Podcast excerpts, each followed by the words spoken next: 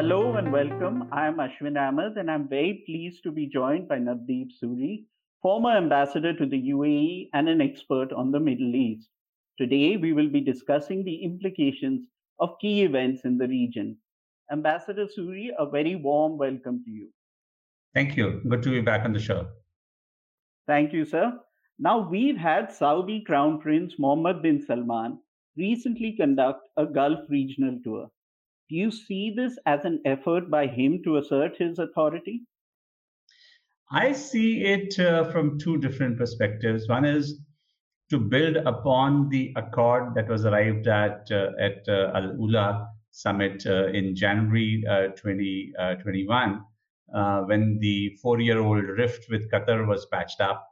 Uh, and uh, uh, so it meant that since 2017, this was actually the first visit of the Crown Prince of Saudi Arabia to Qatar, for example. so, so one is that you know they want to build upon the thaw that they had or the breakthrough that they arrived at in in the GCC, the 41st GCC summit in Al Ula.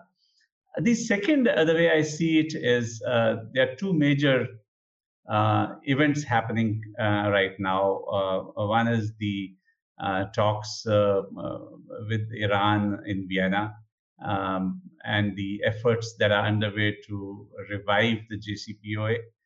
The second is really um, a recalibration or recalculation in the, the, Gulf with regard to U.S. position in the region. Um, I think uh, it's a reality that the US is today much more focused on the Indo Pacific and on meeting the strategic challenge uh, from China.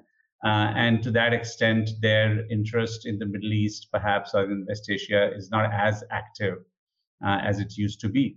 Uh, and countries in the region now are looking at uh, um, um, burying the hatchet amongst themselves and taking more responsibility, more ownership, perhaps, for uh, their own well being rather than leaving matters to the big daddy to sort out their internal disputes or even to clean up after some of their uh, misadventures. Uh, so I think I think that that's what I see. That in the Saudi Crown Prince's uh, visit to each one of the uh, uh, Gulf capitals is really an effort to try and build a more cohesive uh, GCC position uh, with regard to Iran and indeed amongst themselves too. Ambassador, now you've talked about the Saudi Crown Prince's visit, but let's talk about the West.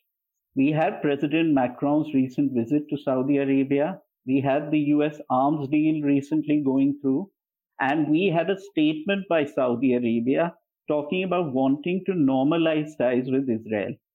Do you think these are moves by the West and Israel to normalize ties, not just with Saudi Arabia, but with the Saudi Crown Prince in particular? Look, I, I, I think the the um, descriptions that the Saudi Crown Prince is out in the cold post the Khashoggi murder are perhaps uh, overstated. Saudi Arabia remains a very important country, a very large country, and uh, uh, ties between countries are uh, typically governed by the metric of national interest. So, uh, you know, you may have a periodical uh, step back, but by and large, I haven't seen any real uh, momentum in whatever uh, talk you've heard about efforts to um, to isolate uh, the crown prince. So uh, certainly, to me, that's not the case. Uh, it's not just this uh, arms deal or this visit. Uh, the fact is that there's been a continuity. Uh, if there have been fewer visits than usual, then you know you have to bring the COVID-19 impact into that when you make your assessment, uh, and not uh, attribute it to um, a, a, potentially unrelated reason. So yes, Saudi Arabia is very much uh, in the game, uh, has been, and will remain to be. Ambassador, now let's move to the UAE. There have been two very interesting developments. There's been a high profile meeting by the Israeli Prime Minister with the UAE Crown Prince. But at the same time, we've had the UAE NSA meet Iranian leaders. Now, what role do you see the UAE trying to play here? Well, uh, you know, I, I think uh, not just two high profile developments, but four or five, if I could add. Um, you know, uh, I think it started with the, the visit of Sheikh Abdullah, the foreign minister, uh, to uh, Damascus for a meeting with President Bashar Assad. Uh, and uh, the um, you know the statements that emerged from there about uh, um, the reactivation of ties between UAE and and Syria. The second was Sheikh Tahnoon bin Zayed Al Nahyan, the national security advisor, and in fact the younger brother of the crown prince to Doha to mend fences there. Um, then there was his uh, visit, Sheikh Tahnoon's visit to Turkey, uh, and uh, followed thereafter by the Crown Prince uh, Sheikh Mohammed bin Zayed's visit to Ankara for a summit with President Erdogan. Now, if you go back a year or a year and a half and see how um, difficult the relationship was between Turkey and UAE, uh, you uh, then recognize the strides that have been made in that relationship. Um, and then, of course, you have uh, the most recent visit of Sheikh Tahnoon uh, to Iran. So I, am placing all of these in kind of the same basket because I see them as uh, a conscious endeavor uh, by UAE to play uh, an active role in um, uh, in bringing festering disputes to some kind of resolution you may not be able to resolve all the underlying issues, uh, but at least there's an effort that uh, the differences can be managed. Uh, and uh, uh, the responsibility of managing these differences uh, rests amongst the regional powers themselves. Um, as I alluded earlier, that rather than leave it to the Americans to come and resolve differences between them, so I really see UAE playing a very active, very energetic uh, role, some fairly nimble diplomacy uh, on their part. Uh, that uh, uh, you know they've hosted the Israeli Prime Minister for the first time ever, a historic visit certainly in terms of the uh, developments in the region.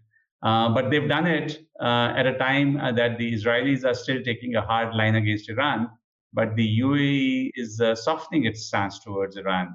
So uh, they are showing that uh, you know they can pursue these apparently uh, opposing ends uh, without really sacrificing anything. Uh, and I, as I said, to me, uh, this is an indication of some fairly deft diplomatic work by the Emiratis. Ambassador, you spoke about deft diplomatic work. It's also a sign of you know thawing in relations, at least as far as Turkey is concerned the Turkey's foreign minister visiting the UAE was significant given the tensions the two countries have had. I mean, what do you make of this visit? Do you think that the UAE may even provide economic aid to Turkey at this time?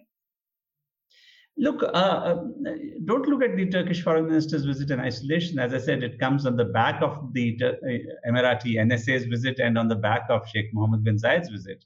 Uh, and during Sheikh Mohammed bin Zayed's visit, uh, they announced not only a desire to normalize relations, but uh, plans for a $10 billion UAE investment into, in, into Turkey.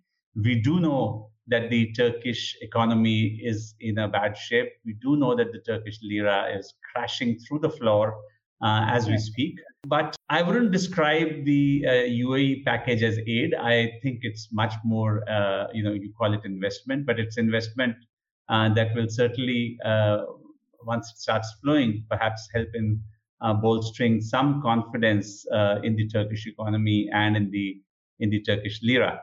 But overall, to me, you know, whether you look at Turkey or some of the other developments in the region, um, I see it really as a part of a larger, conscious, deliberate uh, effort to focus on economic prosperity and to, uh, for the time being at least, put some of the politics uh, on the back seat.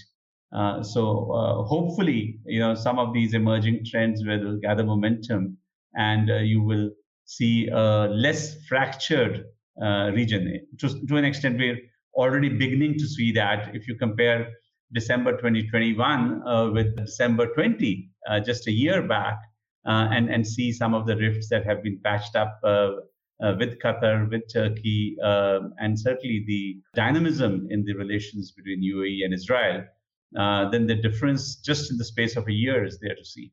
Ambassador, you talked about you know uh, regional meetings between the leaders and solving regional disputes, but I want to take a question now to maybe a multilateral level.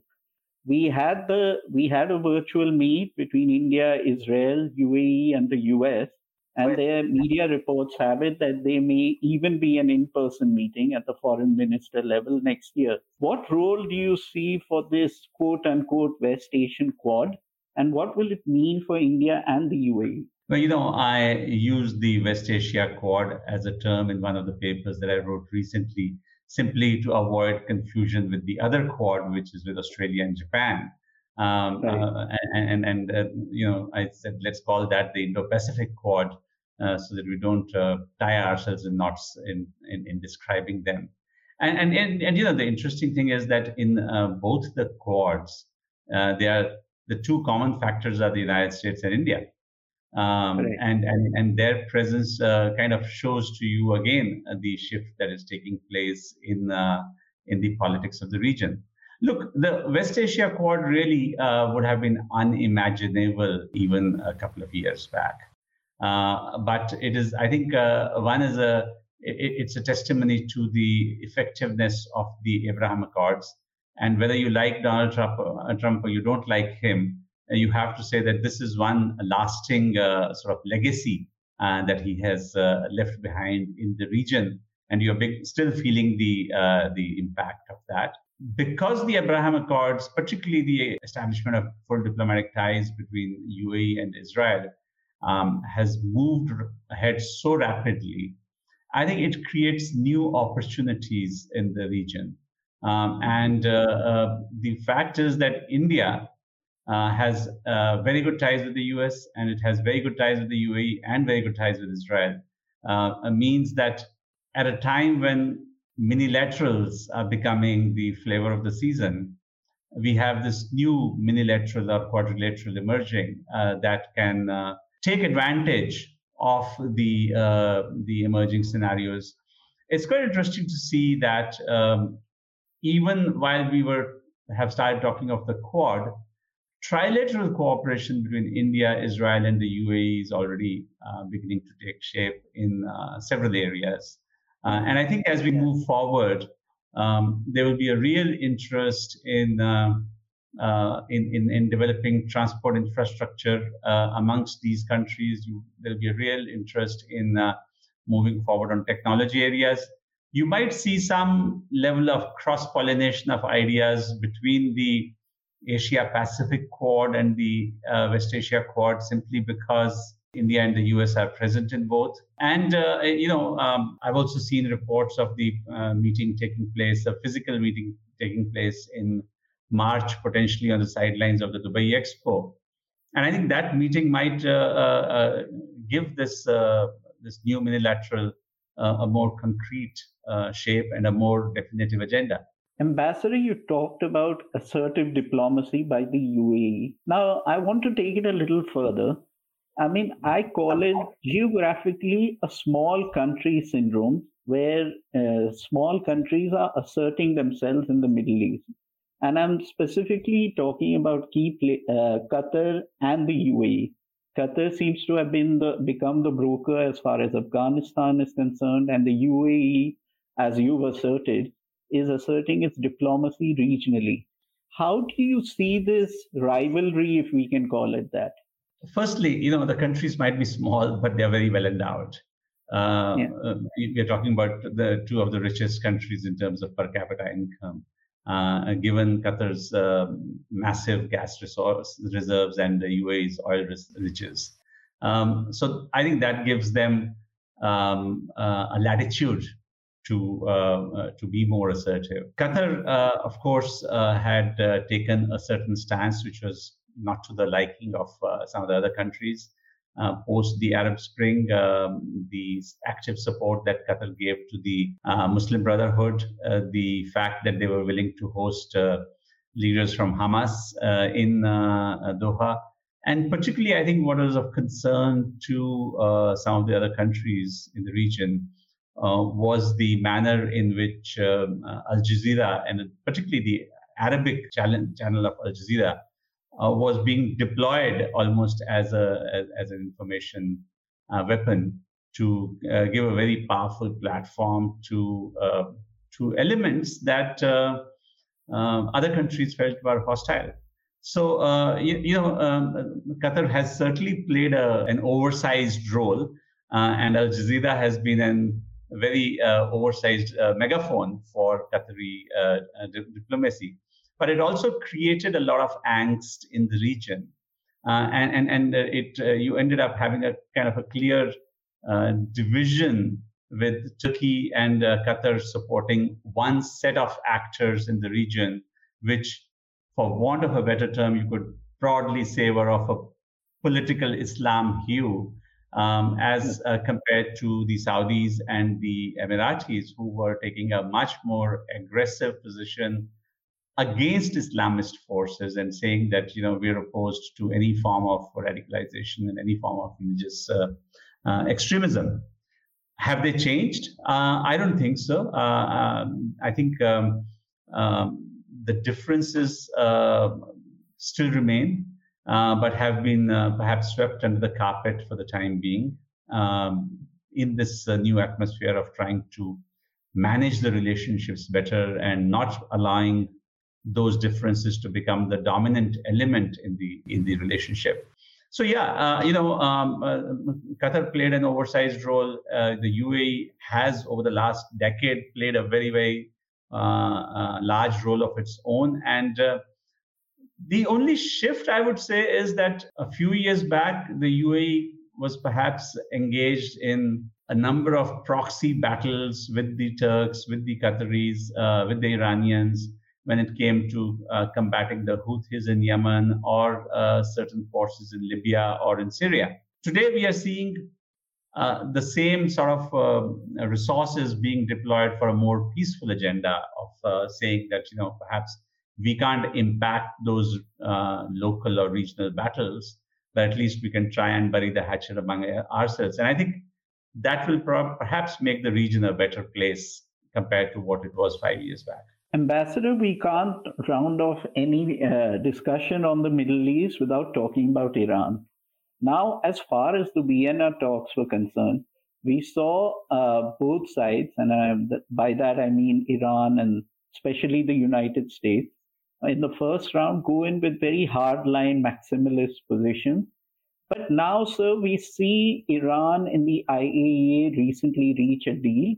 Uh, so, my question to you is we can't predict anything, but is this a positive sign? Do we see some scope for you know uh, for negotiation here? Yeah i mean i think there's a saying in the diplomatic community that the iranians love negotiations for the sake of negotiations.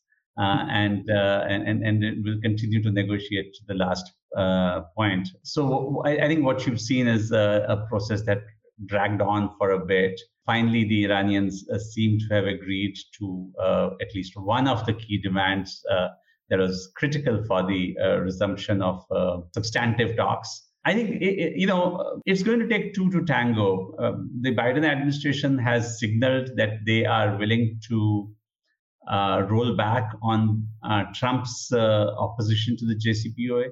The Europeans are still in the game on that the situation in the Gulf today is more conducive. So countries like Saudi Arabia and um, UAE, from a point where they were trenchant critics of the JCPOA, are today saying uh, that they are okay with the resumption, provided some of the regional concerns are taken into account. In fact, um, um, the diplomatic advisor to the president of UAE, uh, Dr. Anwar Gargash, uh, has uh, uh, gone on record to say that he doesn't advocate more sanctions on Iran because he thinks there are already enough sanctions.